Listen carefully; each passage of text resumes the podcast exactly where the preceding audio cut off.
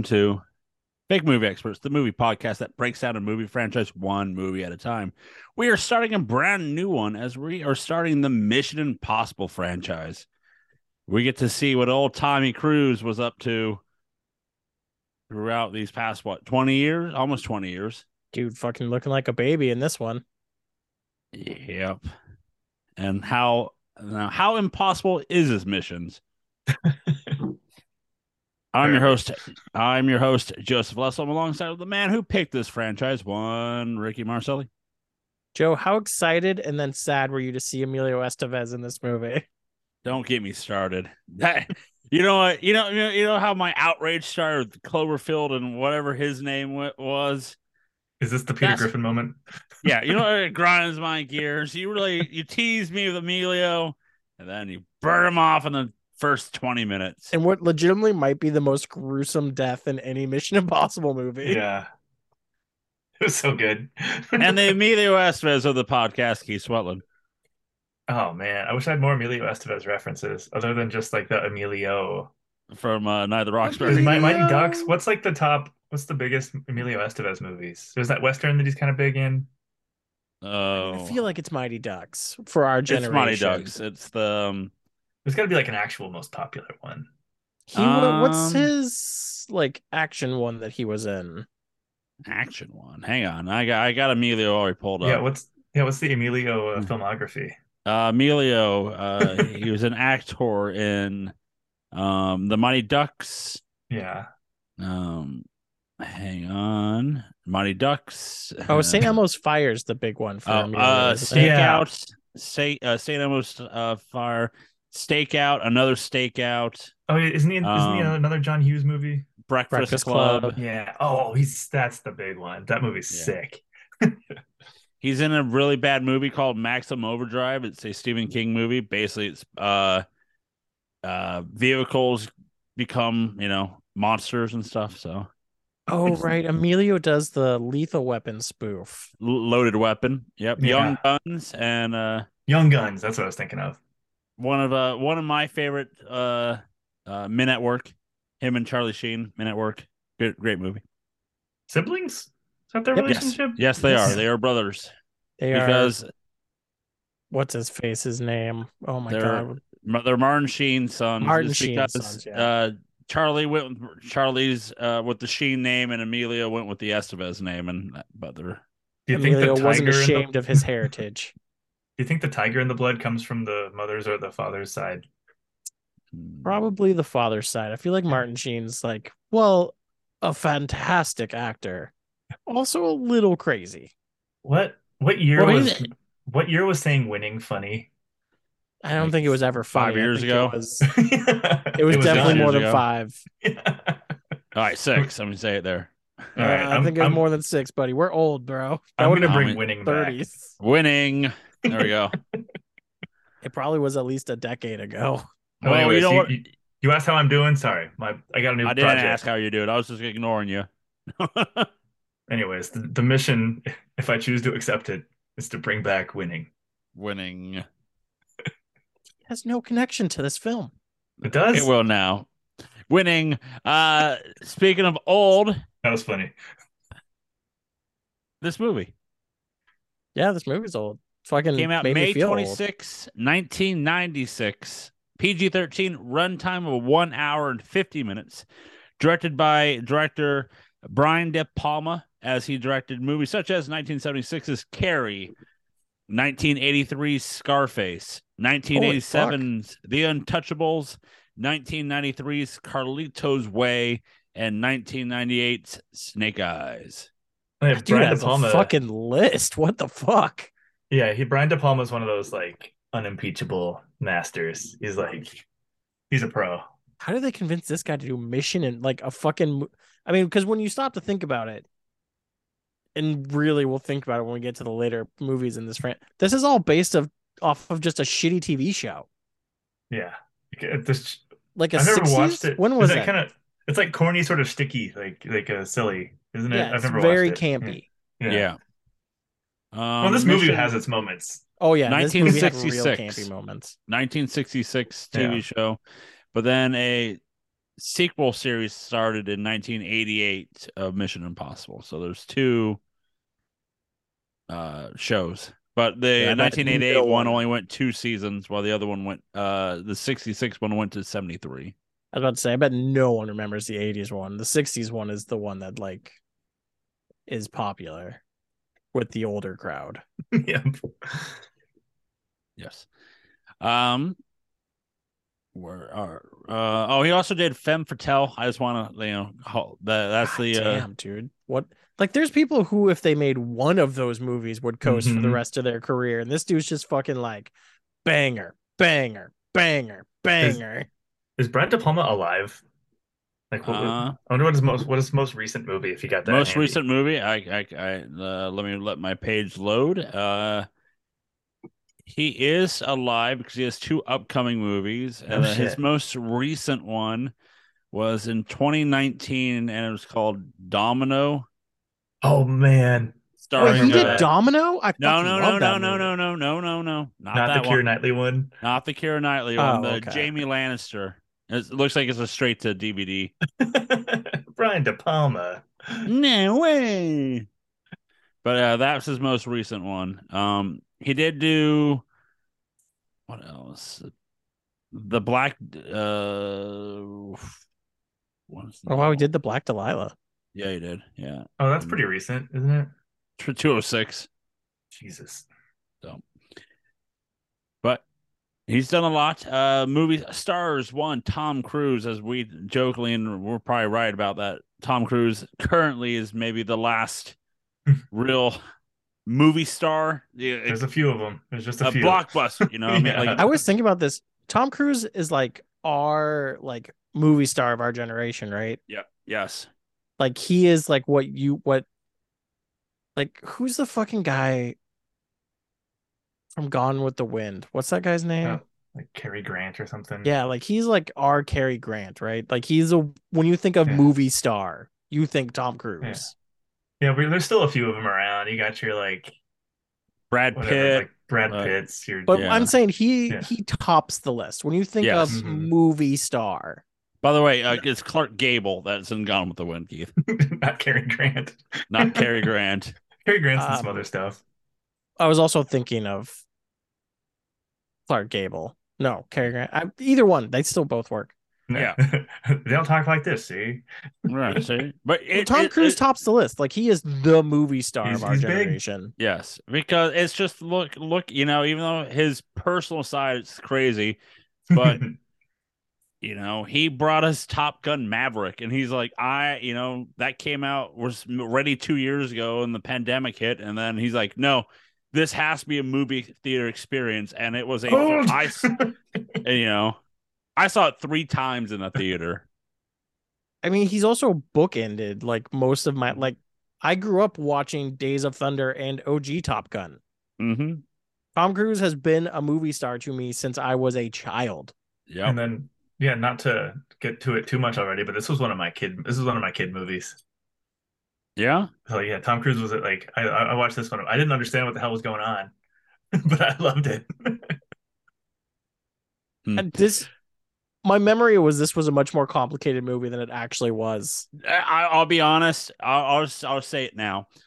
This is the first time I'm watching these Mission Impossible movies, Mhm. and I feel like I need to rewatch this one again to fully understand what this movie like. Oh, what's really? I because thought it it's like complicated as hell. Still, yeah, yeah, same. Because to me, this is one of those movies that if you blinked wrong, you left the room. If you didn't pause it, you lost. You lost it. Mhm. Like See, you it's know, funny because to me, they the thing that prevents it from being a perfect movie was a 20 to 30 minute time period where they literally laid everything out for you and explained everything that happened and laid it to bare and obvious Mhm. as to what happened and how it happened.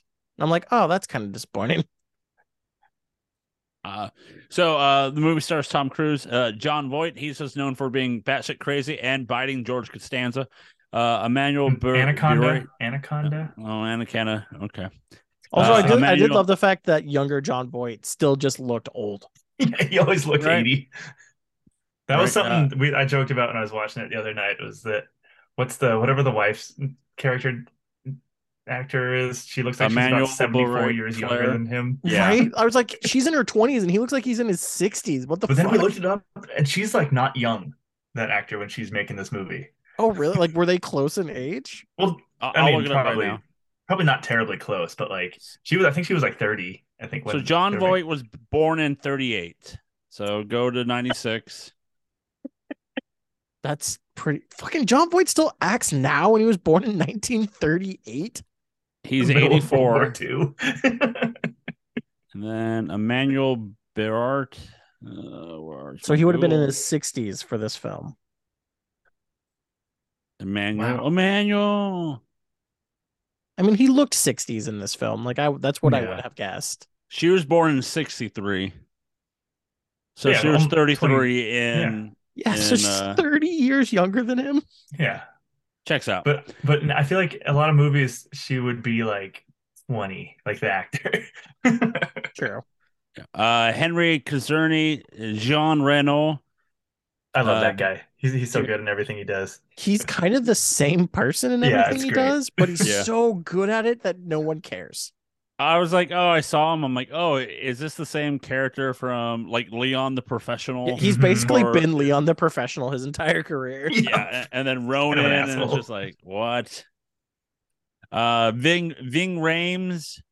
Dude, Soul. talk about someone fucking looking young. I was like, oh soul shit. patch.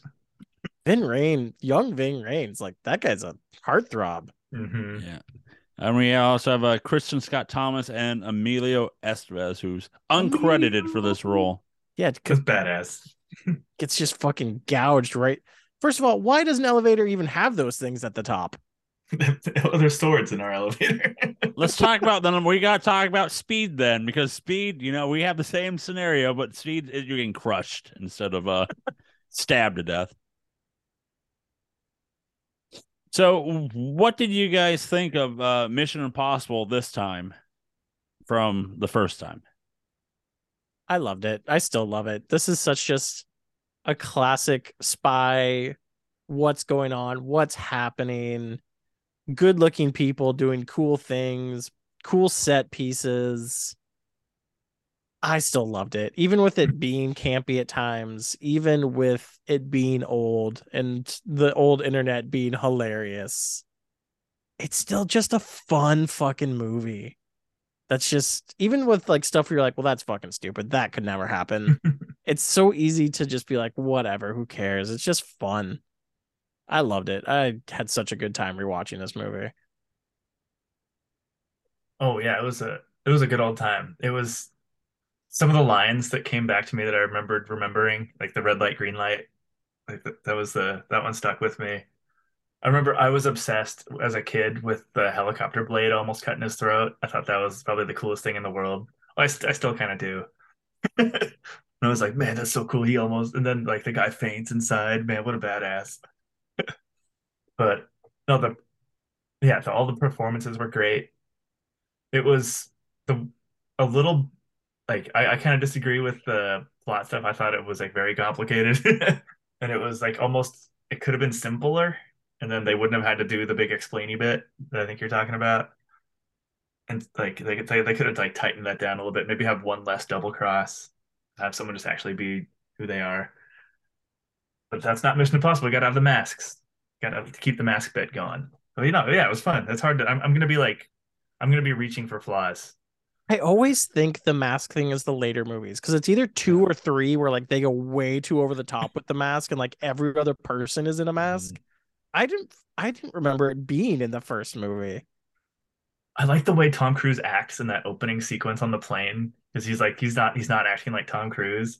Like You He- mean not on the plane? Yeah, when they're on the plane, that's No, he's not in a plane. They're in like Are you talking about when he's like in Kiev and they're setting that guy up to give him information? like the the, the plane crash when they the guy dresses like Tom Cruise at the very start. Of this movie? When the plane runs into the the plane runs into the snow. That didn't happen in this movie, bro. Yeah, huh? Uh, wrong movie there, pal. No, dude. This movie opens with him getting information from another spy in Kiev. With the girl dead on the And she thing. like he shoots Oh, adrenaline you're into right. her arm. What fucking movie are you talking yeah, what are you fucking talking about, dude? Are you talking about Mission? Are you thinking of the one you weren't supposed to watch yet in MI two? Yeah, That's don't even about that. happening yet. That's not even in two yet. Two's desert theme in the beginning. But for me, this is my first go around with these uh Very interested to see how Joe takes this. Mission Impossible movies. I have seen only one, and that's the sequel. I have a feeling there's next- going to be some gears involved. So weird that the hey, only hey, Peter. Hey, this- Peter. this is Joe's Terminator. Yep. Like yep. me only having seen three, Joe only seen John Woo's Mission Impossible is so hilarious to me. That's pretty tight.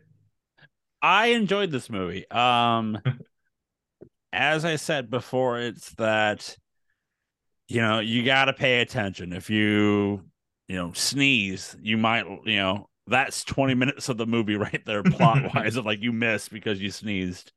Um, I do remember I played the game more Oh, than I did, the- but by me playing the game, I mean I played the waiter scene. Basically, that's the first level of the movie of the video game. Was that game first person or third person? Uh, third person.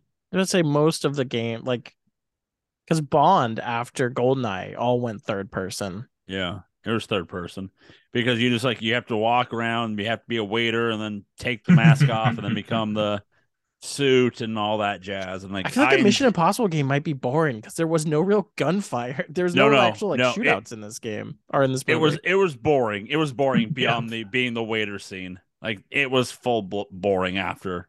But I enjoyed the first episode, the first uh, uh, level. After that, meh. Um, for the movie, I was I said it was entertaining. It holds up for being 17 years later. You know it. Um, it's just that crazy thing to see Tom Cruise. You know, being Tom Cruise, but it's like nothing's He's got to changed be for sort him. of peaked. He, he's I got to gonna say, pretty isn't this technically This is peak peak. Tom This is this is peak Tom before marriage stuff happens on the Mhm. outside world for him to be like jumping on Oprah's couch. But it's amazing how like crushing of a moment that was for him. I mean, he's kind of a bonkers guy, but like that one like 15 second clip, like so disproportionately just broke him down. the what jumping on Oprah's couch yeah, that was a huge moment in like culture. of people just being like, "Man, this guy's fucking crazy." yeah, fuck this guy. I think more people when they found out that you know he loved fucking aliens Oh, starting yeah. the world. yeah. Hell yeah, brother. Hell yeah. Woo. God damn, dude, what a fucking run right now. So it starts. I guess I guess Interview with the Vampire would probably be. Oh no, a few good men would be the start of the run. Few wouldn't it? good um Few Good Men's big. Interview with the Vampire is big. And then you get Mission Impossible, Jerry Maguire, Eyes Wide Shut, Wow. Magnolia, Mission Impossible 2, uh, Vanilla Sky, Minority Report, Last Samurai. Yeah, he was Kubrick and Spielberg within the same like five years. So I guess after Minority Report is when it's like he hits a bit of a rough patch because it's Last Samurai, Collateral, War of the Worlds. which he was nominated for an Oscar for Collateral. Collateral was sick. Yeah. Like Collateral is Yeah. a, a a banger um, for some people. Uh, but like I'm Michael on his Mann, I'm yeah. on his thing too. I'm on his wiki. Like look listen to this for Tom. We start with the outsiders. He has a sm- you know, he has part in that. Then it's risky business, all the right moves, legend, Top Gun, Color of Money, Cocktail, Young Guns, Rain Man, Born on the Fourth of July, Days of Thunder, Far and Away, A Few Good Men, The Firm, Interview with the Vampire, Mission Impossible, Maguire, and then Wasn't Born on the Fourth of July Oliver Stone? Like this guy's worked with all the big, like every single. Um, Oliver Stone is born on the Fourth of July. Yeah, like that's he's then worked with. he bookends it by banging his wife on camera. But like that, that those movies start in 1983, hmm and he goes all the way to basically 1999, Yeah, and then he hits a little snag. I mean, And he was in a s- snag for like a while. Like look yeah, at a lot you of can these say movies Tropic. for a You can say Tropic. You can say Tropic Thunder was Yeah. is the return for him. but even then, it doesn't like jump right back up after that. Like I like the Jack Reacher movie, the first one. I never saw the second one. And it wasn't. I was. I was about to say, isn't Jack Reacher like kind of good? It is. It is, but it's not like it's consi- it's not like considered a banger. No. Edge of Tomorrow's awesome. Oblivion's yeah. also awesome. So that you can Yeah, start but- at Jack Reacher in 2012, and then he's back on a hit after hit, and we can Well, except- exclude the mummy. We Yeah, can exclude there's a the mummy. mummy. What the fuck is American Made? It's uh, it's a movie. Oh, that's the one where he's a drug runner, isn't it? Yeah, he Money- works for the CIA. Yeah, so That's it's about right. uh, it's about Air America. That's weird. He just didn't work for four years between the last Mission Impossible and Top Gun. I wonder what happened in those Top four Gun. years. Top Gun. It's just him training for it. Because like that is legitimately the longest period of time of him not making a movie in forever. He did a two year break from 08 to 10. You know, he Tom hadn't Cruise. taken is- a four year break ever in his career. From the moment like, he started, maybe- he had not taken that long a break from making a movie. Maybe like L. Ron Hubbard was right, and like Xenu's real. like that's how Tom Cruise gets his fucking super magic movie star power. well, the weird thing is that apparently we're apparently all the fools. he has distanced himself from the church. Yeah. they just Yeah. didn't allow him to actually do like a full split because he's like, you know, considered the face of that fucking. hmm Yeah. Also, I should retract my pre not a church, cult. Nicole- He's yeah. no longer the face of that cult. And then Tom Cruise's upcoming movies are the two Mission Impossibles that we would talk about when they come. The Tom Cruise space movie that he's going to go to space for. Say what? Yeah, he's going to do it. And then live. There's a rumor for Live, Die, Repeat, uh, the sequel to Edge of Tomorrow. Right now, Tom, like Tom Cruise could do anything. Yeah, He he's going to go to. to space. He's literally going to go to do a space movie on the moon. I mean, you can make the argument that he saved He did. the he theater did. experience. the dude is bonkers So the fact of we, uh, the videos of him accepting awards. He's like, I'm uh parachuting. I'm filming Yeah. Mission Impossible right now. Thank you for watching Maverick. I gotta go. And he's like, has AirPods in his ear as I'm he's so like, hyped for Dead Reckoning. Uh, Dead Reckoning's gonna fucking slap. I can't wait till we get to that. Well, I think that one thing that, like, I think bringing movies back or bringing movies, saving movie theaters might be a little exaggerated, but like, he brought up the conversation of like real movies. I think to the larger non dorks, like, oh, that's like a real ass big blockbuster. This is cool. This is fun. This is good. It just Right. it should be seen like Yeah. movies are made to be seen Yeah. in this type of like situation, and not everyone can afford to actually have home theaters. Yeah. Mhm. Like, Like- these movies are made to be seen on a big screen with big loudspeakers. yeah, like, like again, he's he fought the you know when Matrix and Marvel movies go straight to digital. He's like, no, no, no. You will have to watch Top Gun Maverick in theaters, and you know since it was such, you know, it got one point five billion. Sorry, yeah, yeah, one point five billion for it. That's a B, not an M. A B. I still stand that the ending kind of sucked, but that was still a great movie. Yeah. So let's get into Mission Impossible. Rick, give us the plot. Boys, girls, non binary, and everyone in between, please gather around for the reading of the plot to Mission Impossible. Ethan Hunt is a spy extraordinaire, one of IMF's best and brightest under the tutelage of Jim Phelps.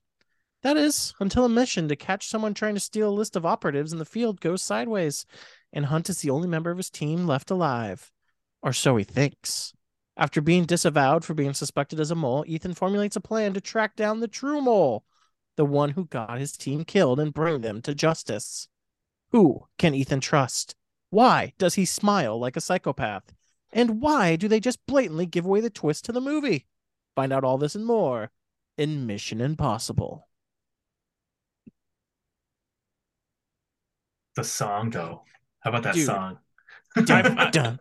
I it's been in my head all fucking day. Dun, dun, dun, dun, dun, dun, dun, dun, dun, I gotta go back and listen to the. It's, that, it's just the theme. It's just the theme from the show, isn't it?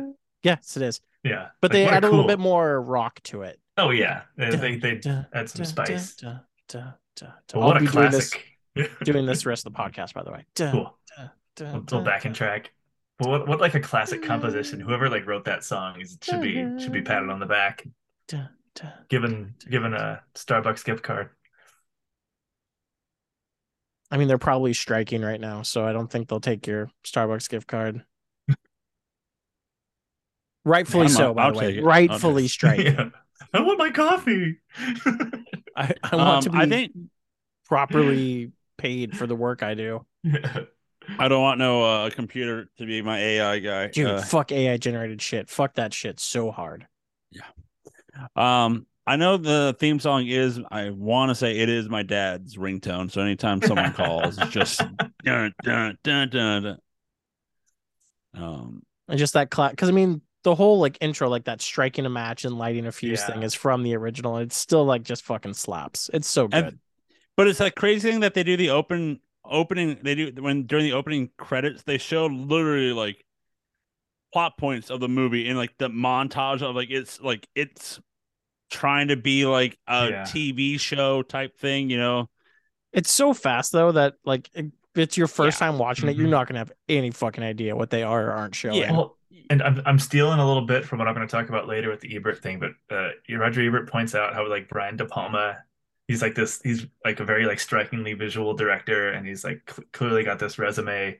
He's like a high high end filmmaker, so he's handling this like campy TV show stuff, but like putting in these like striking like striking visuals and cool like camera compositions. Like some of the shots in the when they're scouting out the restaurant scene that Joe was talking about are just amazing like some of the like the zoom outs and like the way they frame everything it just looks it's an awesome looking movie like just the the picture of it and that's com- Yeah. that's like paired up with like Tom Cruise literally doing street magic with floppy disks it Dude, I fucking love that scene. It was so stupid, and I fucking, went on for so long I loved every moment of it. And you knew, you Mm. knew that fucking Leon the professional had the real disc the whole time, and Tom Cruise was just fucking with him. Well, he got fucking handsy with his uh mentor's wife. that was awesome never never uh, go after the you know the grass or you know whatever the saying was you know like don't dip don't- your pen in basically- company ink or whatever yeah don't basically don't bang my wife and it's like well Don't shit where you eat. yeah but yeah like for it's like for me I it's a it's a kind of a good like who's done it type movie of the fact of like you know we have Jon Voight being shot and then you know the the whole team's being killed. It's like oh who's gonna do it? But for to be honest after a while I'm like it's probably Jon Voight. Jon Voight is the bad guy. Like he's the mole. Well he looks like a bad guy. I mean, Jon Voight always is a bad guy. Yeah. Well, and I guess where I was going a little bit with like Brian De Palma being this like masterful artsy director was that like it kind of doesn't matter if you lose track of some of the threads because like it's just it's a fun ride.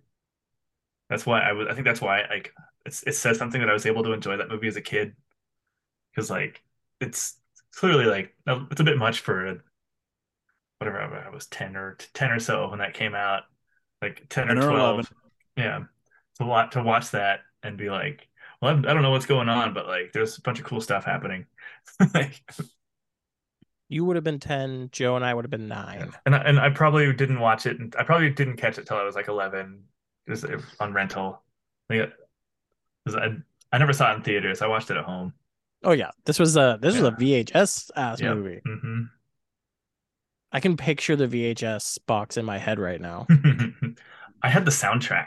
It was one of my, I remember that was one of my early CDs I got because I like the theme so much. and then it has a sick Cranberry song on it, the Dreams. It's not in the movie, but it's on the soundtrack. I'll have to look up the soundtrack and see what's on it, see if I can remember anything. Yeah. Um but you know, I, I like the beginning of the whole the movie of them like you know, it's a fun of like, hey, they're they're a real team, and then you know, hey, you know, they they ragged Voight, you know, where you staying? You know, it looks like we're doing the grunt work while you're the one living it up in the Ritz hotel while we're living at this, you know, crappy hotel. Can you bring us a cappuccino machine? You know, it's like that was fun to see the aspect of like the beginning. It was That's such a simple like scene that sets the stage for how like close the team is. and Mhm. why what's about to happen is so like destructive to Ethan. It's not like these are Mhm. just a bunch of random spies thrown together. Like this is a team has Yeah. done multiple jobs. The, the, Like, each other is they are important to each other. the De Palma does in like three minutes what a lot of other movies fail to do for like the entire thing. So Oh like God, what movie did we see recently? Oh no, okay, it was a game recently, the newest um Jedi game, Jedi Survivor, Mhm. where like they intro a new like team that he's hanging out with, and a bunch of them, spoiler alerts, die in the like opening credits of the game. Oh yeah. and it's like, why? I don't care about any of them. Like, why did you just intro all these people just to kill them? I don't care about any of them dying. Fucking- This isn't important to me. Fucking I- I saw I saw a meme about uh Revenge of the Sith and about how uh um I don't know like there's like a video of when Anakin's gonna kill the younglings and it's the comment says I don't know if George Lucas thought this would be the day and like as people are watching it when the lightsaber comes out they're like yeah Yeah, they cheer Anakin just Yeah. murdering children. he. Yeah, they just everything about like every shot in this film just establishes what it needs to establish so well. Yeah. And I think it does a good job. Like I think it went too far into it when it showed Ethan like going through everything in his head and showing how he's like, "Oh, Voight did all this and he killed everyone." and even double questioning whether or not Voight or his or Voight's wife killed like the chick in the car with the car bomb. yeah like that scene alone it was just like okay this is him thinking Jon Voight Maya did it and then he's like we're good right and like yeah and then I'm like so is he like that's like one of those things like I think I literally sneezed and I'm like wait does he know he's bad? Like I got so confused for like that split oh, second. no, that was basically saying the whole thing and Tom Cruise is now coming up with a plan as to Yeah. That's why he contacts the CIA or IMF Yeah. and he's like, "Hey, I'm going to be on this train. I'm going to need you to help fucking arrest these people." I Uh, mean, do you the point want the point to me that falls apart is it's between that scene and then going forward to the Holy Bible when he sees that it's from the hotel in Chicago that Voight stayed at. Yeah.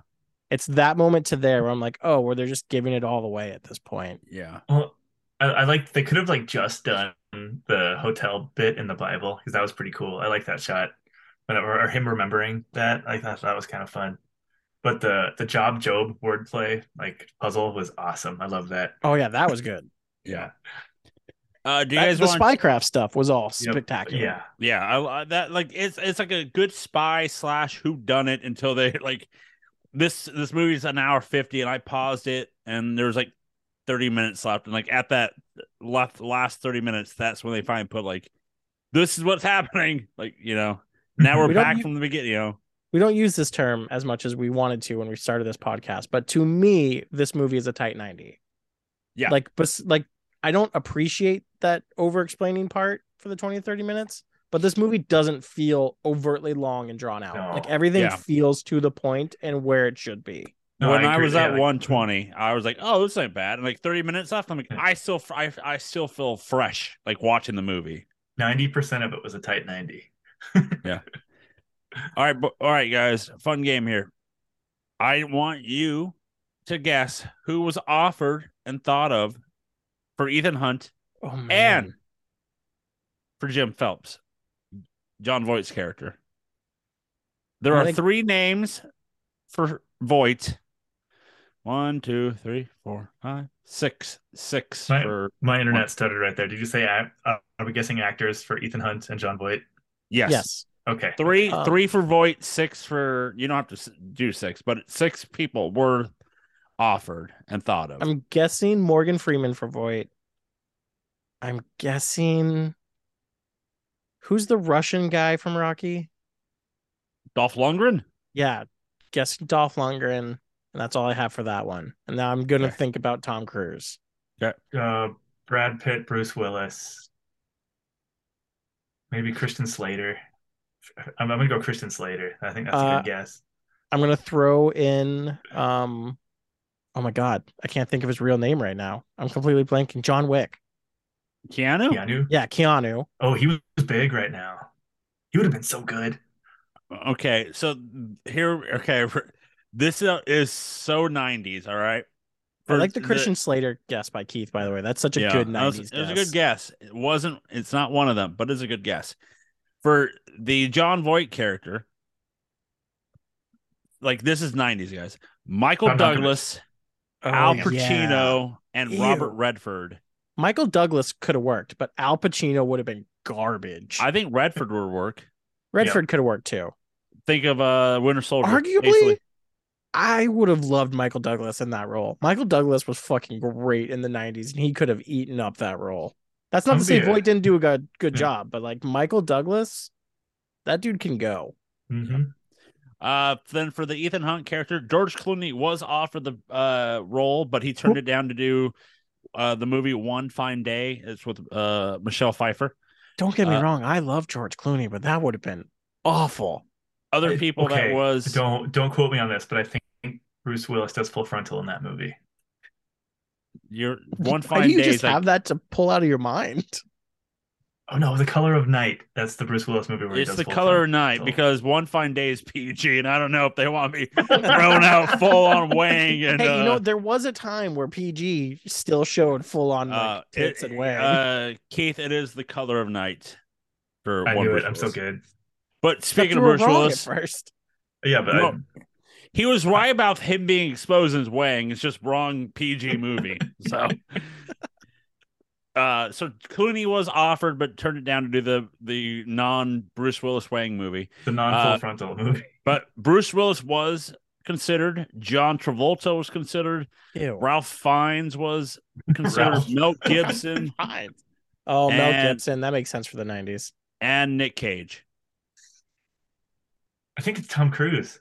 Tom Yeah, I Cruise is think- Ethan Hunt. I think Tom Cruise. That was the right choice.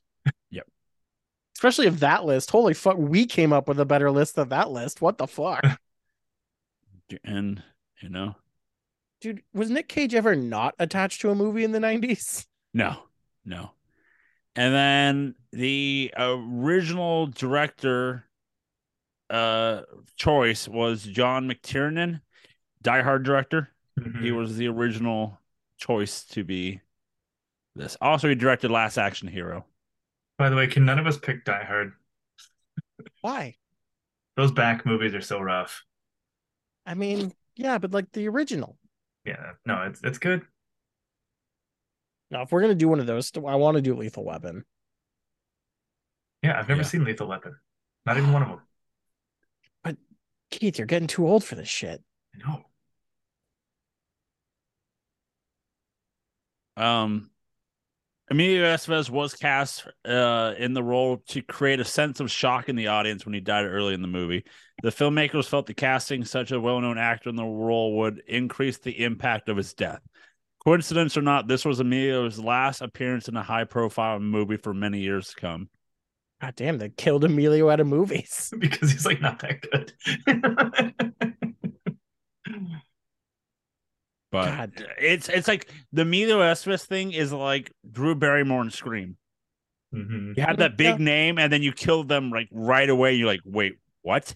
You Same watch year, him get fucking shish kebabbed. Scream, Independence Day, and Mission Impossible. Fucking banger year. Bangers, bangers, bangers. Um, where is I had something? You know, one. You know, we have the. You know, the also in the video game, you got to do the scene of Tom Cruise's Ethan Hunt dropping from the ceiling. That scene, that like that whole sequence is awesome. Like the idea of first, not for uh, G- uh, the uh, uh Leon. Leon, yeah, uh, not for Leon because like you don't have a device that you can find a way to crank him up, but he has to legit hold him by it, you know by the rope.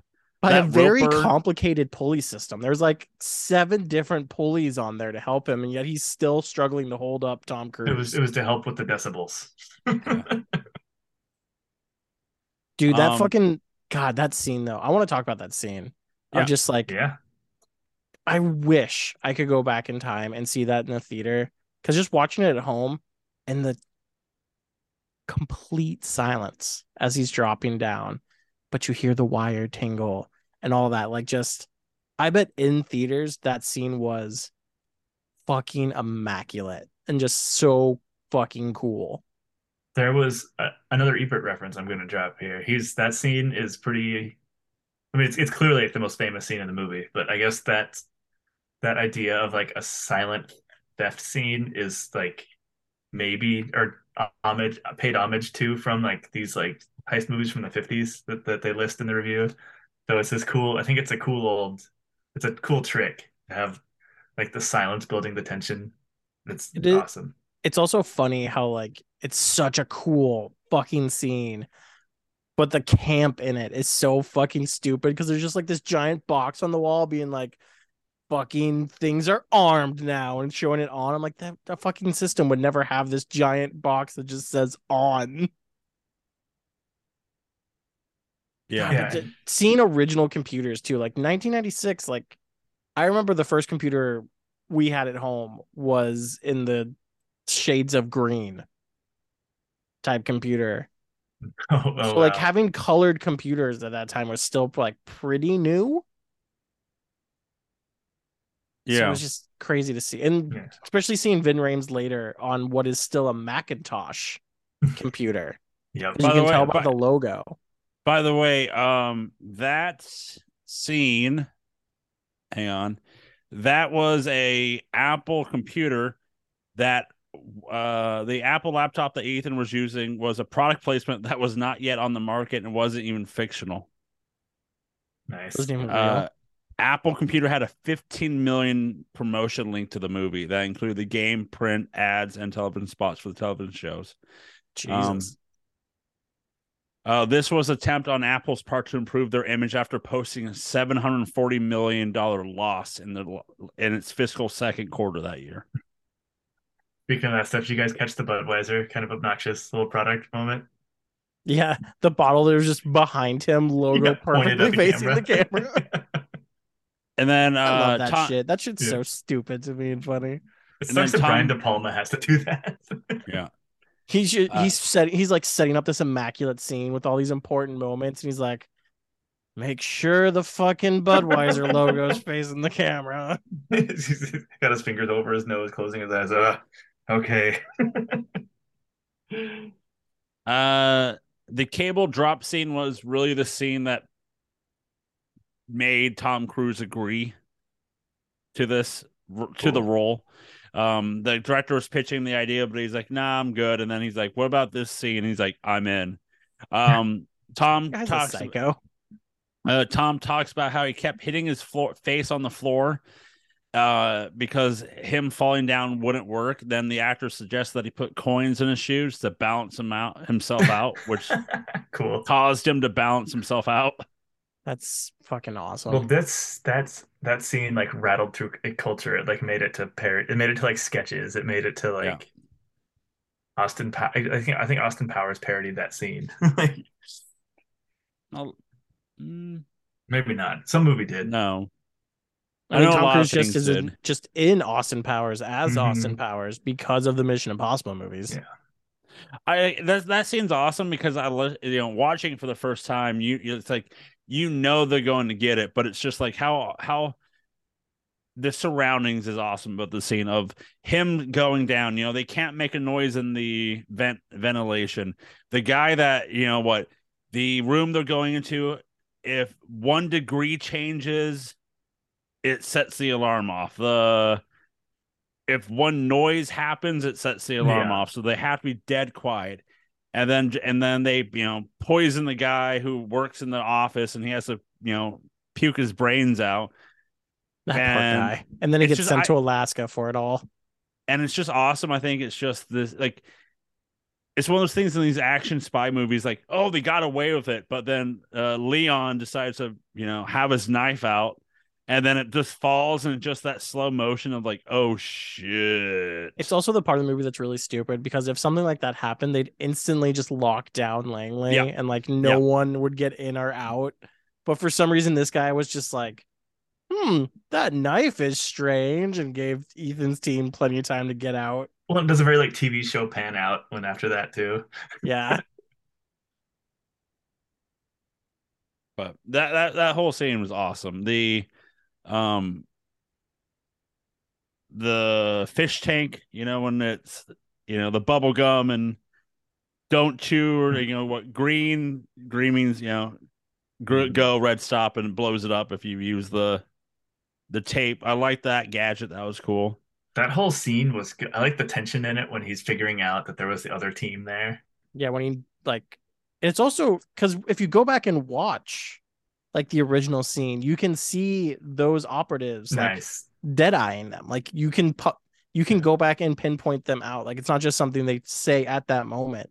Because I thought it was weird at one point because there was two people coming up the stairs just dead eyeing them. I'm like that seems weird. And then later they were IMF agents, and I'm like, Well- oh, that's cool. And I love it when a movie has a moment like that where it they demonstrate how like competent and good and badass like Ethan Hunt is. He's like Yes. he's like he noticed that stuff without even blinking and like it was always known that he noticed that stuff. And just that line, dropping that line of why was there a second IMF team there? Just Yeah. catching that dude completely off guard, being like, "What are you talking about?" Like, well, all the people in this fucking room right now were also at the event I was at earlier. So you tell me what the fuck's going on, Mhm. asshole.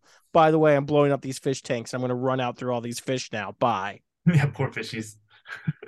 Dude, that was a cool restaurant though. I wonder how much a plate at that restaurant cost. Probably like 150 bucks a plate. back in back in 96 in 96 money. So like seven thousand dollars today. Yeah. God, just it- every every every set in hmm. this movie is so cool. It it you know as you know I I'll just hop hop on the you know Keith stuff about Marvel how it's like everything's behind a green screen these days and for like Marvel and some movies too, but it's like just having them film on location and like film in an actual set for you know the small scenes is awesome.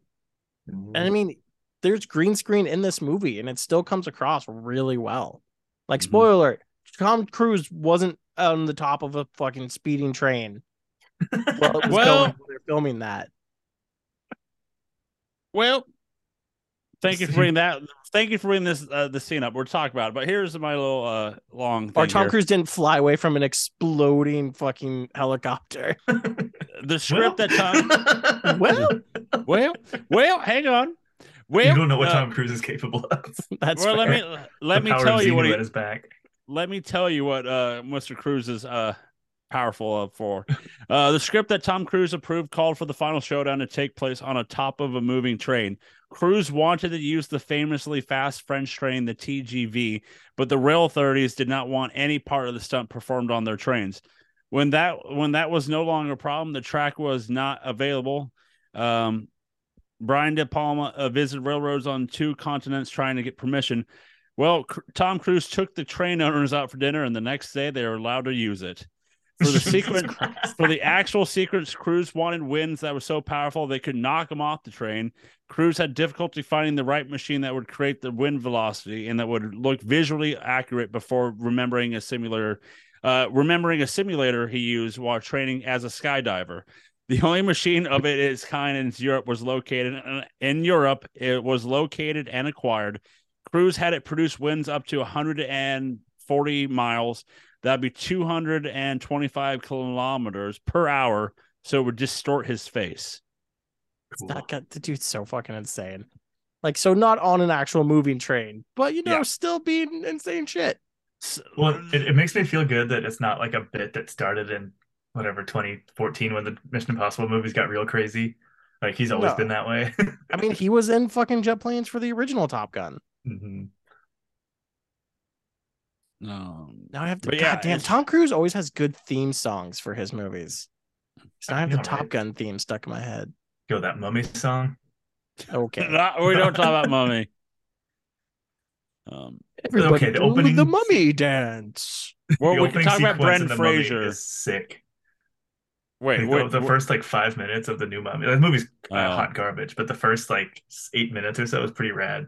I'm still surprised that they pulled the plug on that so quickly because they had a whole monster universe. Like, I Mhm. get that movie bombed a little bit, but you don't just like you have to still build. You have to work through an IP sometimes to get where you want to go. No, they wanted that. That was when yeah, people were trying to get that Marvel money.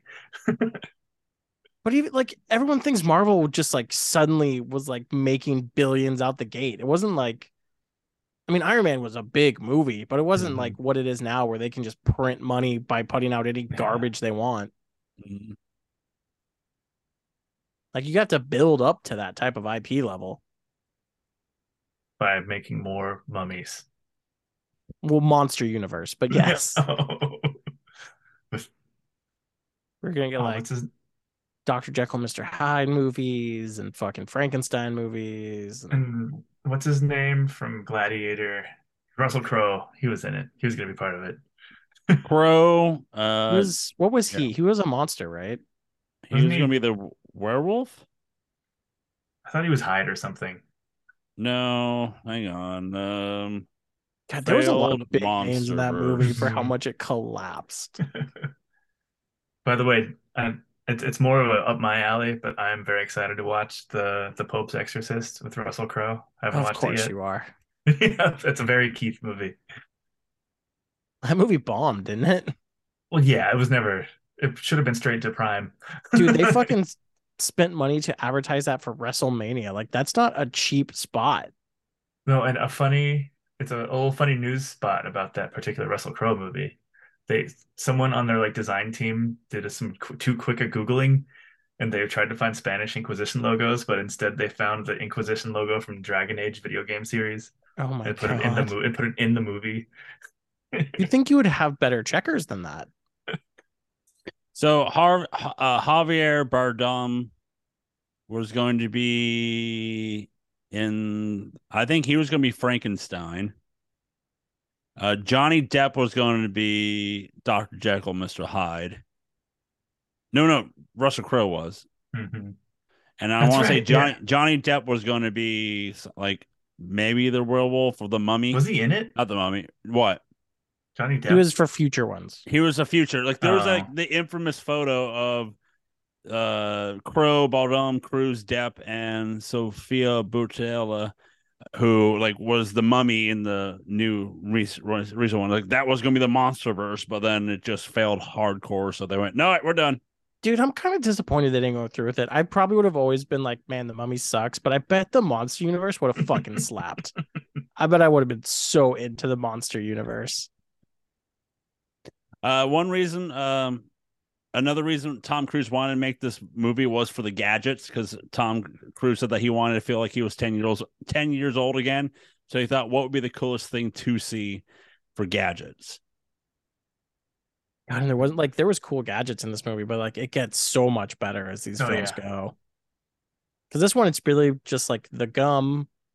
I guess there's a sweet make you vomit pen. Mm-hmm. Well, that's like that that make you vomit pen. That's like in any spy movie, you know, like squirt, squirt, and then you're oh new guy in the By the back way, puking that brains that, that scarred me as a kid.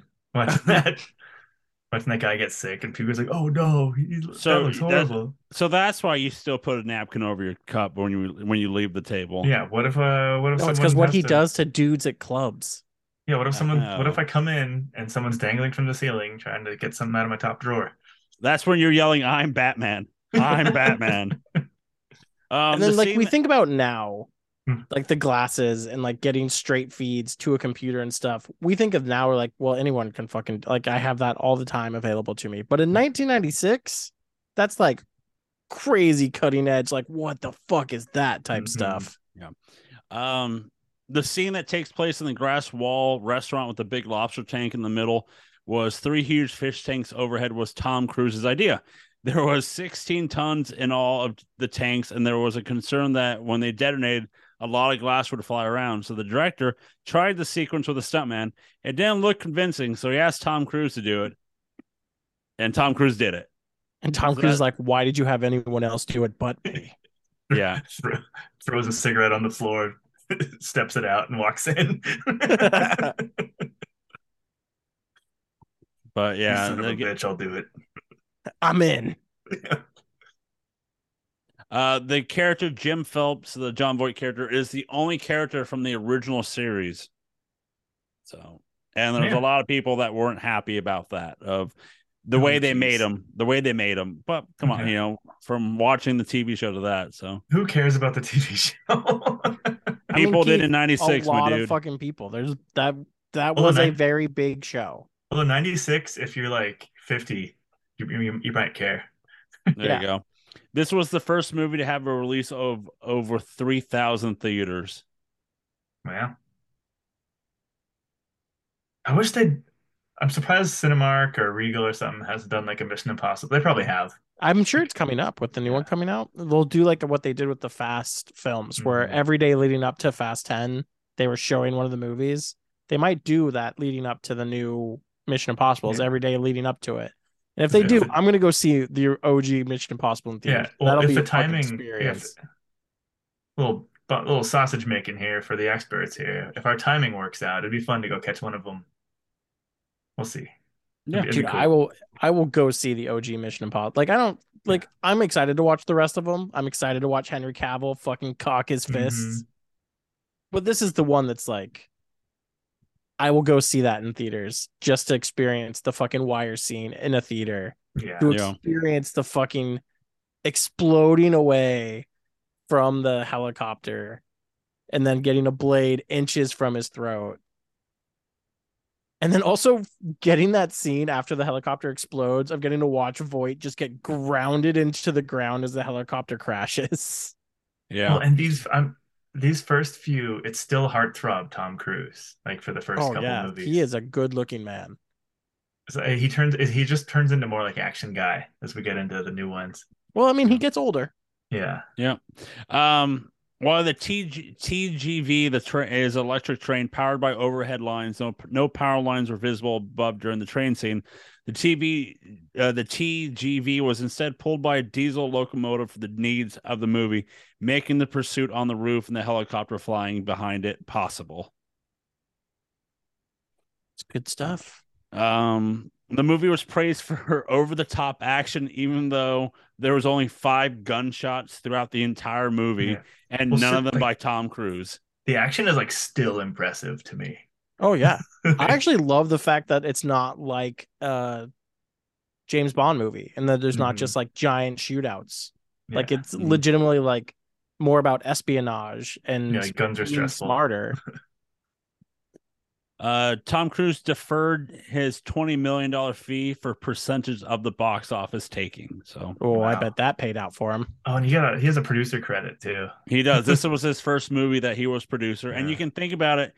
He was two people in the movie, so he could have got paid for both since he was the senator for that one scene of the POV shot. So that's the thing that this you know someone put it so like, well, he did two people, so but Dude, that's Um, real balls to be like, I know I usually I like you could pay me 20 million for this movie, but I think this movie's gonna do so well that I'm gonna take a percentage. Yeah. It, I like I like like the the cool it was you know the cool scene I think Keith said earlier about how the helicopter flew in the wait that's a different movie Keith thought of. No um the like That was so long ago, guys. Can we just uh, move on? the the the scene of um them talking to the guy like man you killed her. You killed her. And it's just like come on give us the name asshole. Give us the name you know like that was like so cool. Then like once they get it like it's just like one of those like scenes of like the whole room just starts breaking yeah. apart Oh, like oh that's a sweet ass setup you know Well, especially when you go into it, like because he opens that scene by like being so pissed drunk he doesn't realize how he got there. So that means Mhm. they knocked him out and then built this thing around him, put him in it to do that whole thing. And that's just so fucking cool to think about. yeah And you know, fucking put the other spy lady down to the point where she has no heartbeat that can be told to make that guy think she's dead. Not sure why they couldn't just get like a cadaver body, but no No. drag a corpse in there. I mean, they're it was a bloodbath Yeah. They have tons of access to fucking bodies. it was looking like a bloodbath you know Oh, I want to talk about the one scene with Voight though, where like he pretended to shoot himself, and like who was he acting for? Like he was doing so much acting on that bridge. Like I guess it's just in case someone could see him, That's funny. yeah but like all that acting he did on the bridge, just in case someone could see him and throw him. Like why did he even throw himself off the bridge? He probably just like didn't have to. Like he, I don't think he had to do any of that. That's funny. But I guess it's just really to sell that he's dead. To Yeah, fucking well, he Tom taught Cruise. Ethan Hunt his tricks. That's true. Yeah, I agree. It's it's that fun thing of like, who are you acting for, dude? Who are you acting for?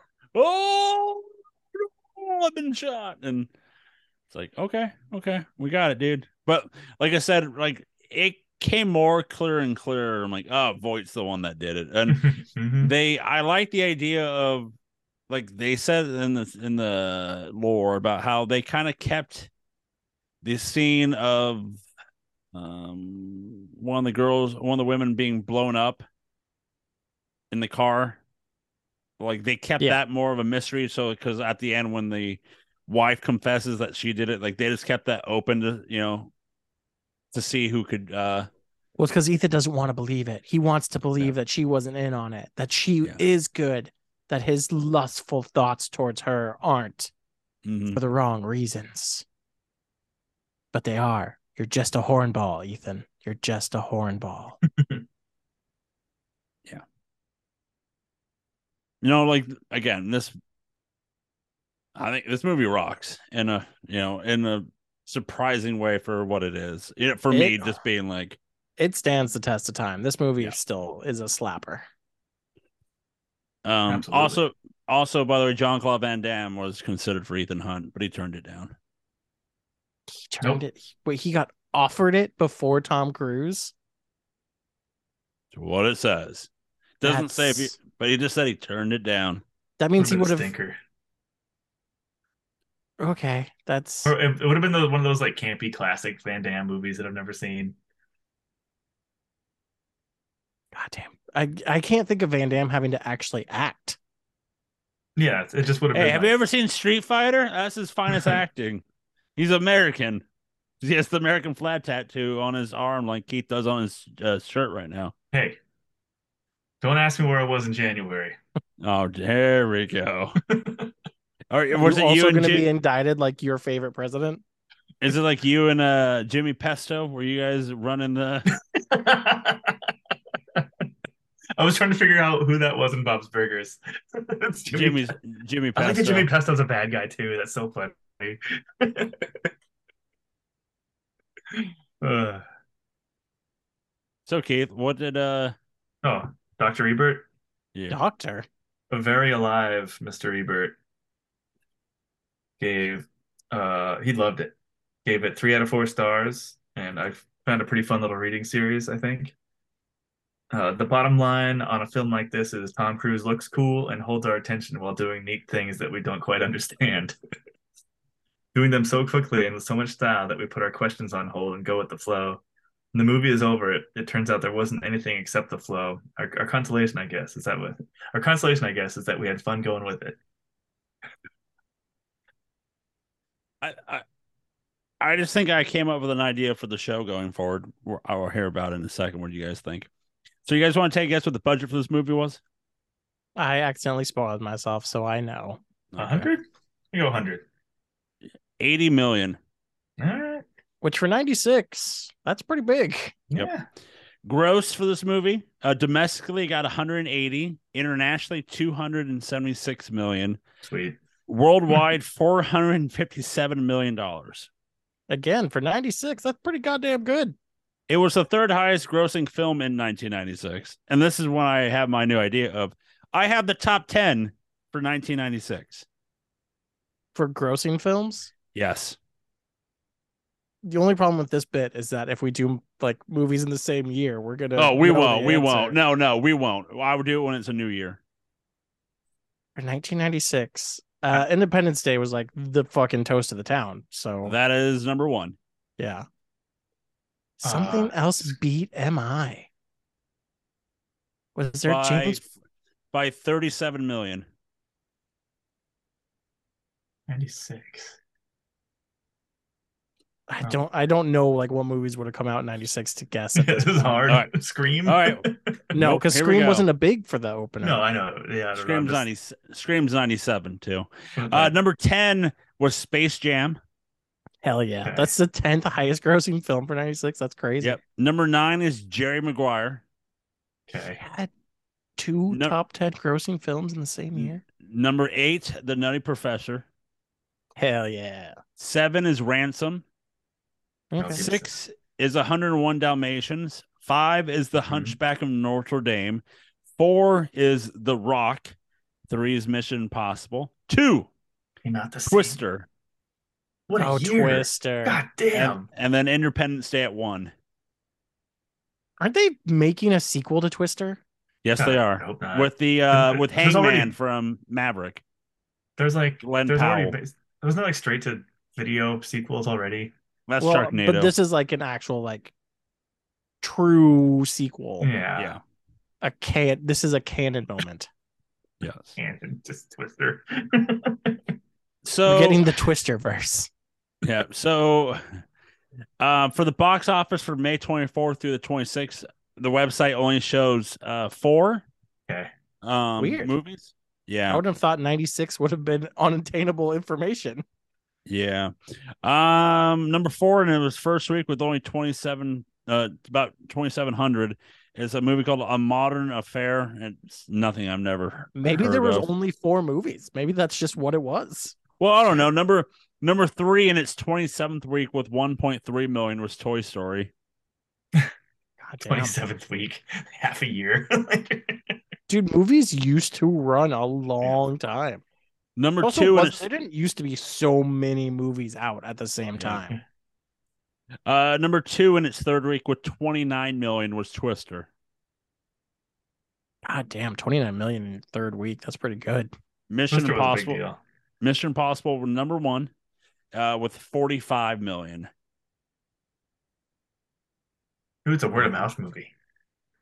I want to check something, see if I can. Uh, Mm, 45, that's over half its budget. hmm I think that's just like, I mean, that'd be in like the $100 million range nowadays, I think. So I think that's just a straight up blockbuster release. hmm yeah, uh, let me check. That's one thing. insane, though. Twister's only like 13 million behind that in its third week. And no one cares about Twister.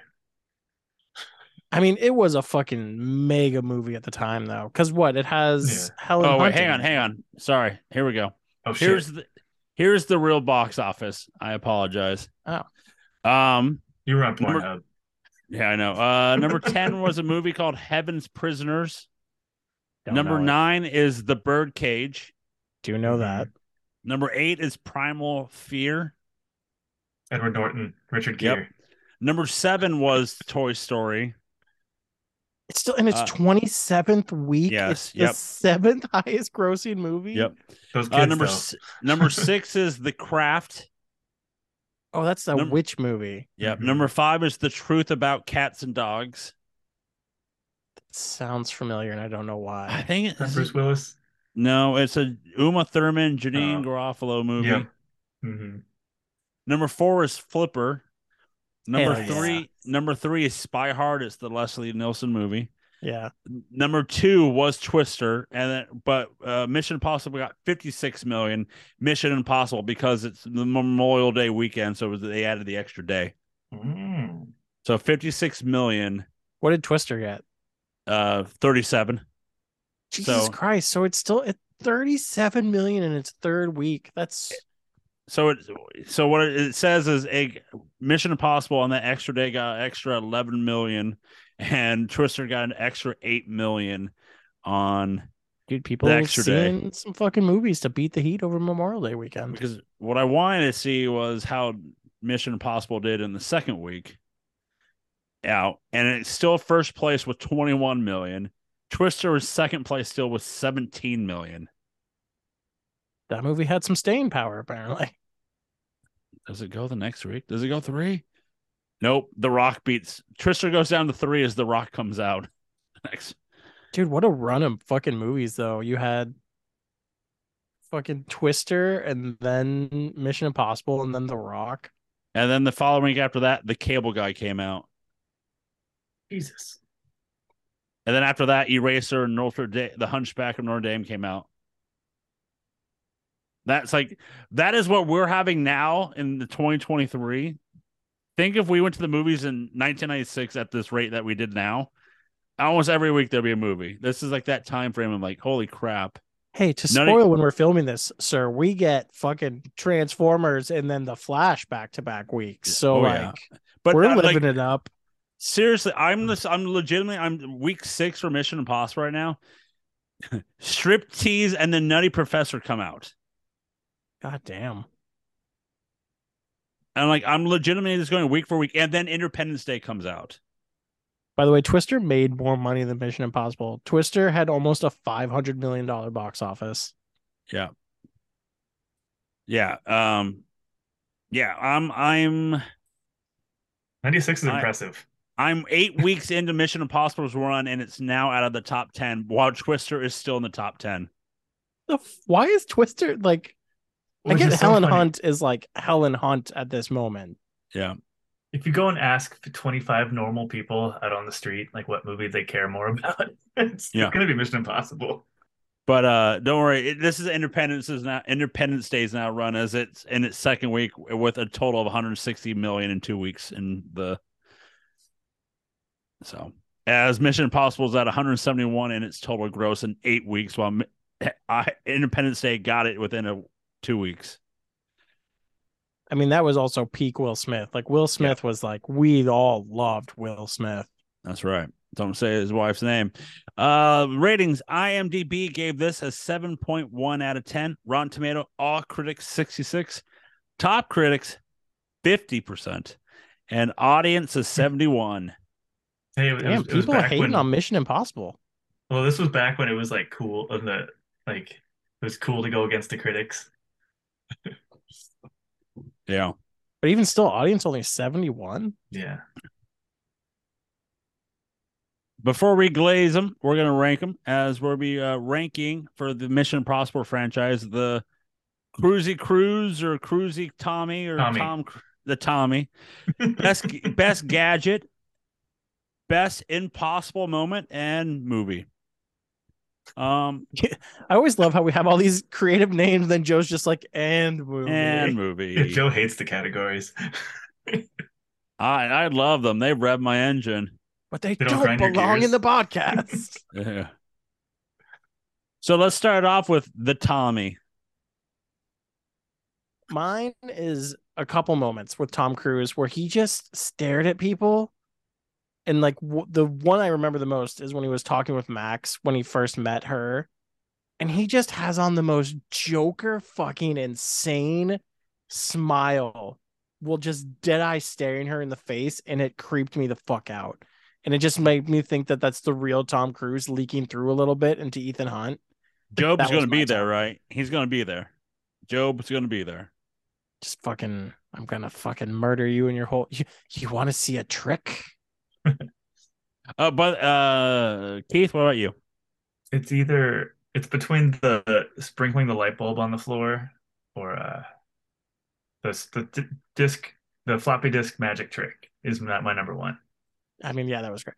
There was way more glass in that light bulb than that light bulb had glass, by the way. And I like that it Uh, worked. That was the coolest part of that. Uh, mine is the floppy disk because uh, looking into it, it was just sleight of hand. Like Yeah, you know, street so- magic. that's what it was. Like legitimately, it was. No, that was Um, literal dude, that was the Xenu magic I'm talking about, man. He could do magic. he didn't Yeah, have we're- that yet. Rumor Oh, has shit. it. Rumor has it. David Blaine is just ripping off Tom Cruise's magic. So, Ah, checks out. Damn. uh, best gadget, Mind freak. Mind Freak. Um, Gum? I mean, it's the gum. 'Cause There's not that many gadgets in this one, Well- and it's either the glasses or the gum. Uh, my, mine, or the internet. The internet was a gadget. the internet's a gadget. That's fair. mine is a weird gadget. Mine's the masks. Oh yeah, that's fair. There are That's the a gadget. masks. Yeah. It's between the internet and the masks for me. dude the fucking internet when he s- types like two like the ats for the emails he's Yep. sending and i'm like that's Mhm. not how email works Yeah, dear this So I'm doing masks. What are you guys doing? gum Gun. Okay. I'm Gun. gum red means Gun- stop green means Gun go. gum. Keith. explosive gum the internet, the thing. Hey, Okay. here's a little. Here's like almost as old. It's a little older than the winning. Al Gore invented it. Eh? Man, bear pig. Best impossible moment. So I mean, it's the f- exploding away from the helicopter. Although pre-pod, we didn't like set the parameters of what that we define an action scene because the the hanging off a string is like the most famous action scene. Yeah, I, I'm going. That's I'm doing that too. one. I'm doing the hanging. Yeah. Dude, he does catch his own fucking sweat drop in his hand so it doesn't hit the floor.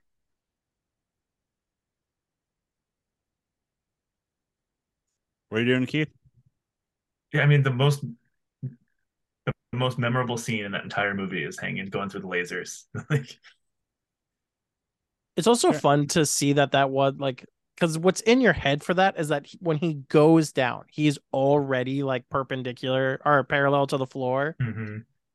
But like the scene of him like going down head first and then like acrobating himself to get flat and turn and Oh, the, stuff the was so off the good. desk. Yeah. oh so good. And those little, little ballerina shoes he has on. Also, fucking Langley, get better exterminators. Why is there a rat in your fucking air duct system? no. Get it together.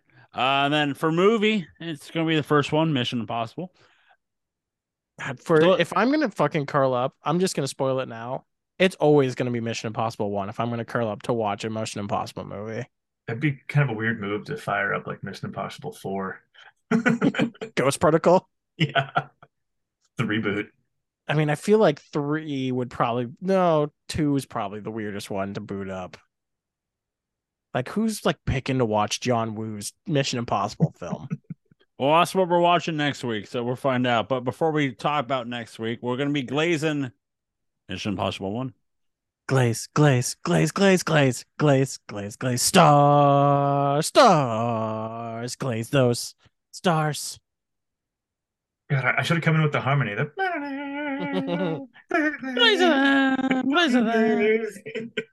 Because there was there's like I tried to like get music and I saw the soundtrack. But I'm like, there wasn't really any actual music in the film, Just the little, yeah.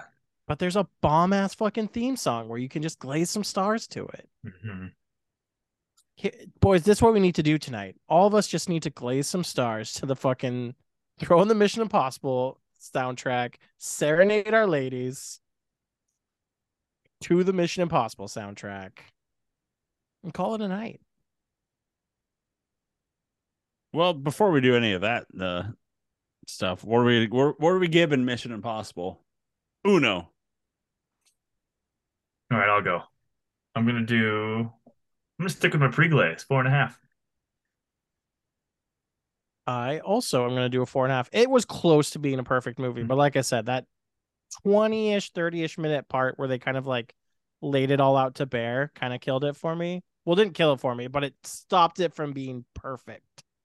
Well, and for me, I needed a long because I hadn't seen this movie in many years, so I need. I think if I had seen it more recently, it would have been less. Would have been a little less. I don't know, dude. I think this movie just slaps all the time. Yeah. But yeah, four and a half. Mhm. I'll give it a four.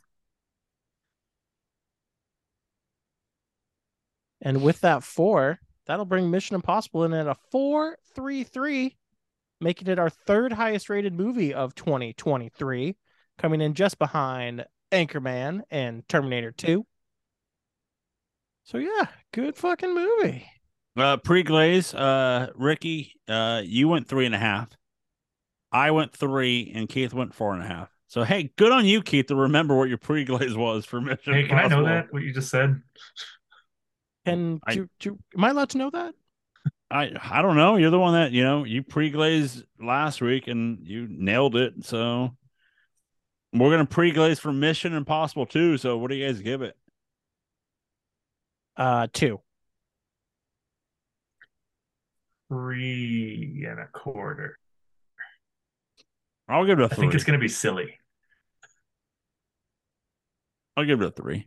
Let's see what. Let's let's get nuts. Limp Right, you know? It's got Limp Bizkit. And that's like a full. That's the full two right there. That's a whole star so- right there. Yeah, that's a whole star. So Yeah, that's that's gonna be your whole star of the movie. By we'll the way, get ready for get ready for what? Mission Impossible at 433 drops it into our 10th most highest individual movie ever, dropping Crouching Tiger, Hidden Dragon off of our top 10 list. That's a shame. So the That's- bottom of our top 10 list now is a 433. So like we've built up a pretty like top 10 movie list. Yeah. Matrix still sitting very high at the top. We'll see. We'll see if the day comes with that that that can be uh you know dethroned, but we'll find out. Um.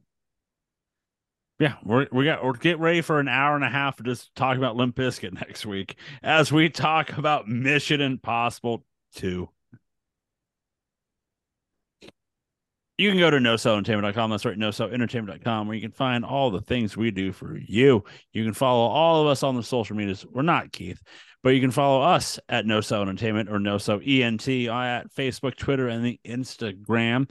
You can listen to us on Apple Podcasts, Spotify, and wherever you listen to your podcasts.